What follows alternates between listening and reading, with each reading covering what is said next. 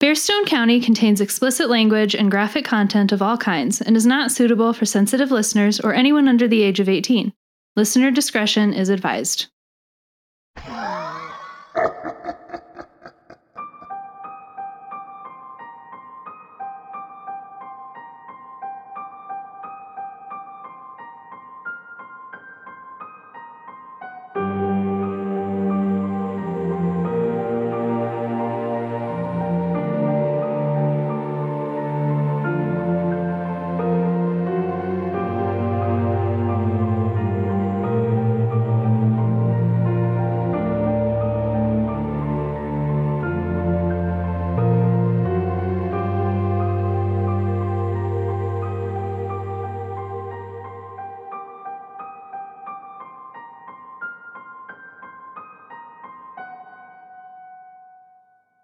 Episode 3 Wind in the White Meadows, narrated by Rachel Irvin.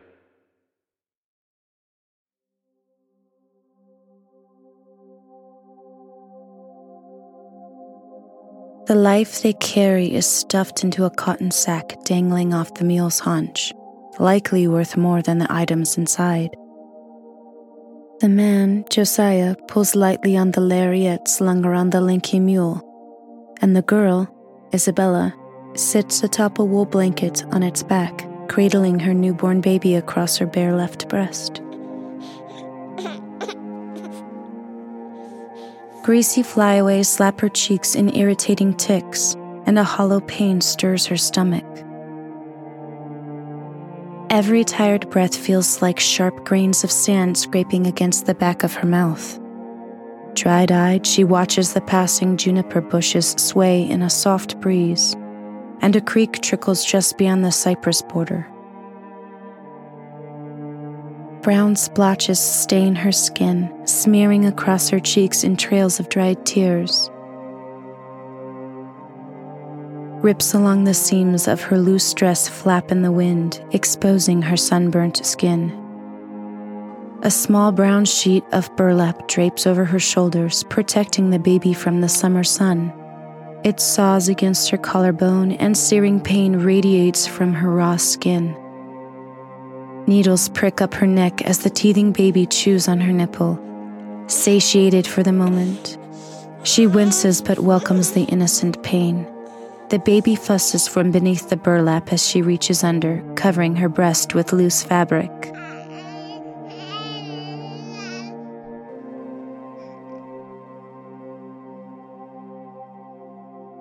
The thick tree line begins to dissolve, and a mile across a lush meadow sits the mountain burrow of Leyden. Petals of yarrow, marigold, and river lilies polish the vista in a dazzling hue. In the distance, smoke plumes drift into the sky above the town and disintegrate into the gray storm clouds overhead.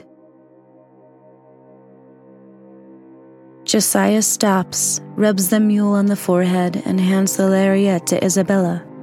Purple mountain daisies bloom in the grass ahead, and he reaches down, plucking one by the stem.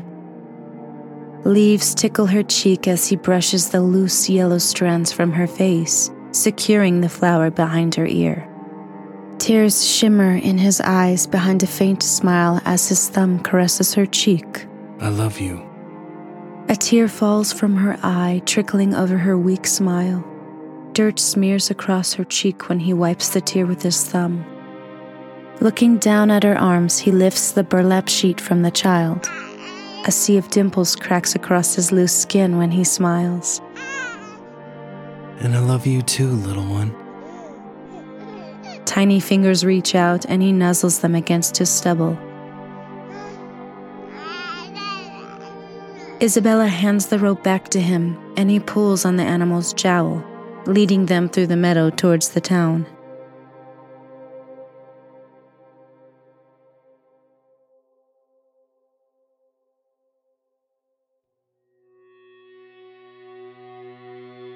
Hunkered on the outskirts sits a haggard slum lost to the winds of time. Scattered shanties burrowed into shallow cavities form asinine mazes of the roads. Filthy, poignant stares watch the young family slog through the labyrinth. A melancholy silence respires sour air down their necks. Sprawled against the wall of an alleyway is a rotten, fly infested corpse of an old man, legs cocked in bizarre angles and his loose gray skin hanging over a slack mouth. Isabella looks at the dead man and tries to imagine a fantastical life to mourn, but she sees nothing, just a nameless death. She crosses herself and fidgets with her rosary beads. Unto dust shalt thou return. The maze unravels into the thoroughfare, giving a wide berth to the buildings. Puddles of chamber slop collect along the road's edges, mixing with the mud and clinging to the town. Ammonia emits from a leaching apparatus, mingling with the stench. Passers-by pay half their mind to the pamphlets shoved in their faces, only to diminish into defunct eyes refocusing on their ill-fated trail along the catwalk. A vicar galvanizes deaf ears with scriptures from atop a wooden supply wagon situated in front of the stables. Heckles from the crowd respond with obscenities and vulgar hand gestures. The local inn spews out brawling patrons, and a small crowd gathers to observe the commotion. Sadistic chants fuel the fickle altercation until one of the men lay face down, dead in the mud. A rickety sign that reads Hannigan's Provisions hangs from steel linked chains in front of the general store. A man in dusty overalls spits brown sludge at a spittoon by the support beam on the porch. Droplets ricochet off the bronze lip and hit Josiah on the cheek as they approach the hitching post. The man aimlessly wipes at his mouth, revealing a smile of garbled black teeth. In the distance, a gavel strike rings out from the gallows. Onlookers amass in the streets, hooting and hollering for a spectacle. As she slides off the mule, Isabella looks down the road to see a man with bound hands ascending the gallows steps in tandem with creaking slats under her naked feet. Loose splinters dig into her soles, and the floorboards moan like ghosts as they approach the entryway. She wants to feel hopeful that their trek across the mountains, twisted and hazardous as it was, would prove fruitful, though she finds it unlikely.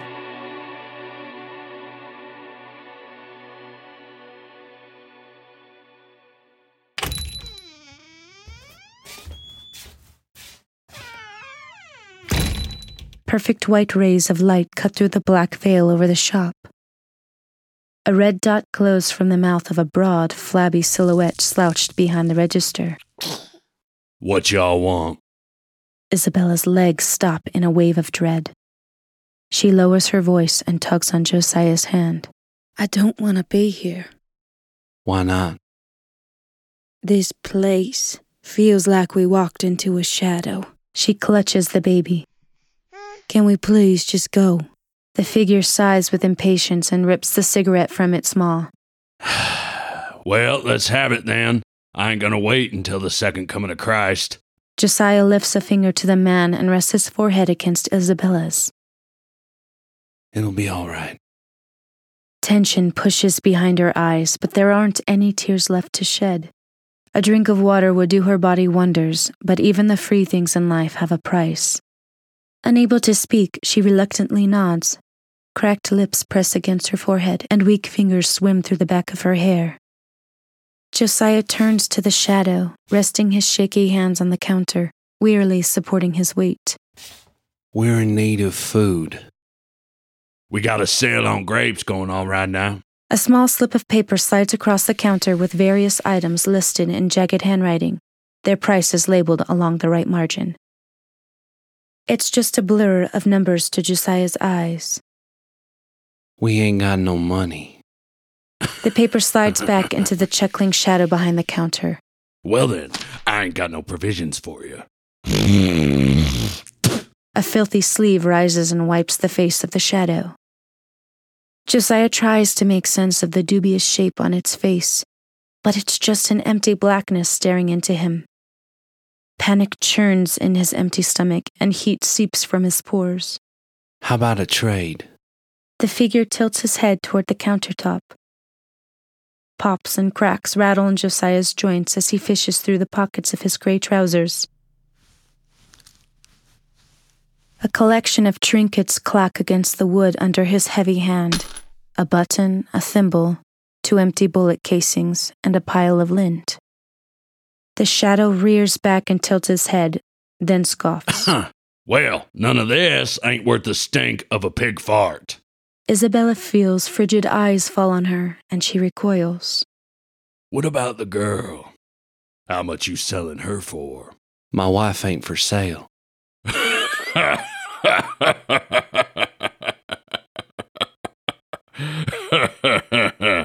no, not her.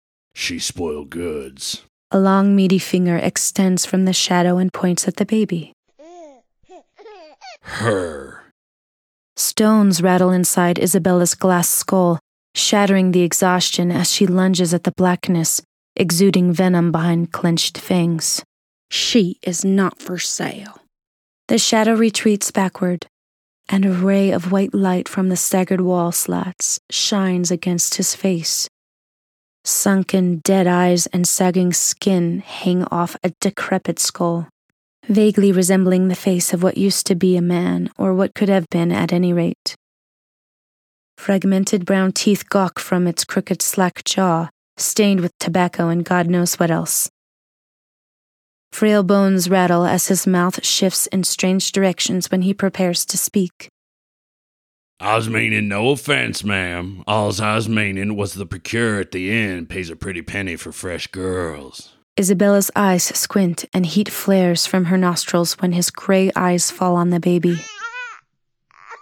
I could even facilitate the trade for you if y'all want. My wife already told you. She ain't for sale. Josiah runs his hand over Isabella's shoulder, trying to calm her. Well then, I ain't got nothing for you. You and your Hellcat here can see yourselves out. Their eyes wander the floorboards until they finally meet. Despair lingers in the air between them. Vigor and horror crash in the blue waves of Isabella's eyes. The ambition that once ached to navigate her placid seas collapses inside of Josiah, leaving nothing but puddles of desperation.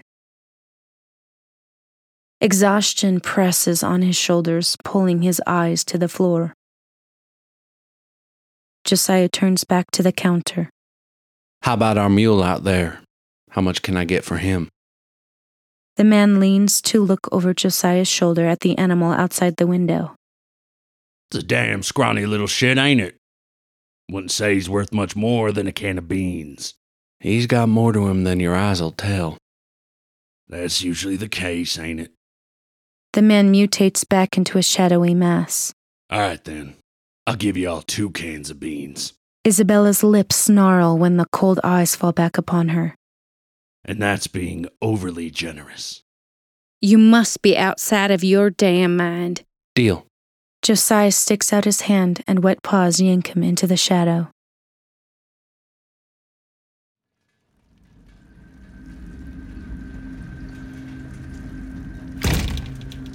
Rain pours through rays of sun as they emerge from the shop. After collecting what little belongings they possess and bidding farewell to their mule, they drudge up the hill toward the diminishing crowd by the gallows. The priest stands before the swinging corpse, reciting the last rites and offering prayer. You shouldn't have done that. What else was I supposed to do, hmm? It's a meal we didn't have before. But now we're stuck here. And what happens when that meal is gone? I'm sure we'll figure something out. I'm tired, Josiah. Tired of figuring and tired of scouring for hope in such a vicious world. We could find work. We'll survive. Then what? This place doesn't want anyone to be happy, especially those in need. Survival isn't a reason or means to live by. If all we do is survive, then we're no better than the common mongrel. Which could we might as well be. We could make it better for the little one. No, we can't. She'll grow up, and the viciousness will still be here, ready to eat her alive. This world doesn't want our kind. And what kind is that, Isabella? The good kind. Well, then, what do we do? I don't know. She stomps past Josiah and up the muddy hill, cradling the baby close to her chest. By the time she reaches the gallows, the crowd had disappeared entirely, leaving no soul to mourn the man's death. Isabella stands next to the priest and bows her head in prayer. Our Father, who art in heaven. Inside her eyes, she finds her mind wandering to the image of the old man in the alley. Shalt thou return?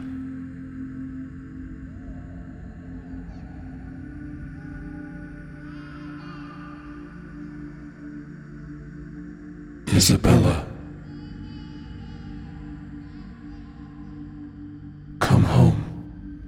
She opens her eyes, gazing at the corpse swinging before her. A bony hand touches her back. What you thinking? Calm tears fall down her face, washing away with drops of rain. When she turns, the broken shell of her husband stands before her. A smile cracks across her face, and she plants her hand on his cheek. Their lips meet in a wet collision among the rainfall, then part. Isabella gleaming in the shade of the overcast. Did you hear that? She bounces the cooing baby in her arms. God spoke.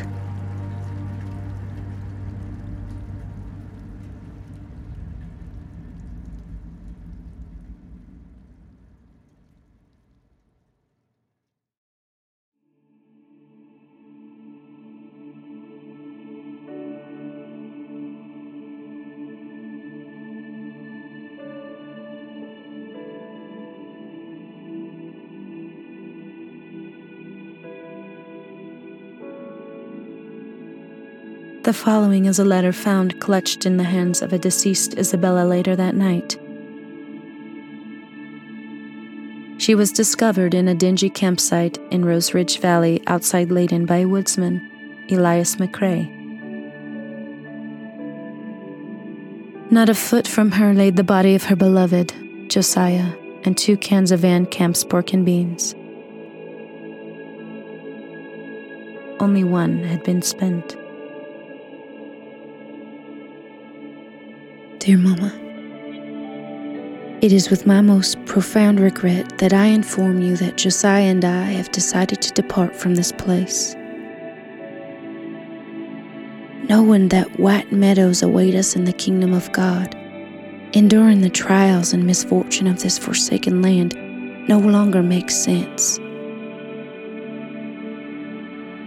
To not tarnish my place alongside God in heaven Josiah has graciously offered to take my life and the life of our beautiful little girl before his own. He truly is a good man. I wish you could have seen it before the end. After seeing the true nature of humanity unfurl before me these past few months, it is my honest belief that earth is not a place between heaven and hell, but hell itself. How else would God let such cruelty and malice befall his children? This world and its occupants only know an insatiable appetite and a need to feed on the less fortunate. I cannot bear the hypocrisy any longer. I am not sorry, though. I'm sure you'd want me to be. Knowing that I'm a faithful Christian, I do not doubt God is saving me a seat in His great hall. I wish things could have been better for us and you I wish the hands of righteousness and love weren't bound by their hunger. I wish life could have been better for our baby girl. In her laugh, I hear the voice of God, and He is beckoning us home. I hope someday we will hold hands side by side in the wind of the white meadows.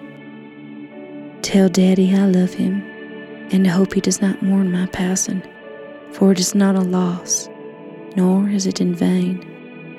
Eternally yours in faith and love, Isabella.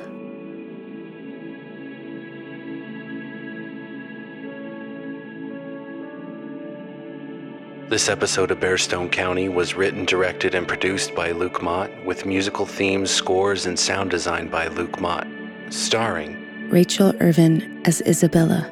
Luke Mott as Josiah and the shopkeeper. If you enjoyed the show, please remember to leave a rating or review on whatever streaming service you listen on and follow us on Instagram, TikTok, YouTube, and Twitter at Bearstone County. Stories written in their original format can be found on our website, somniaticarts.com slash Bearstone County. Thank you for listening.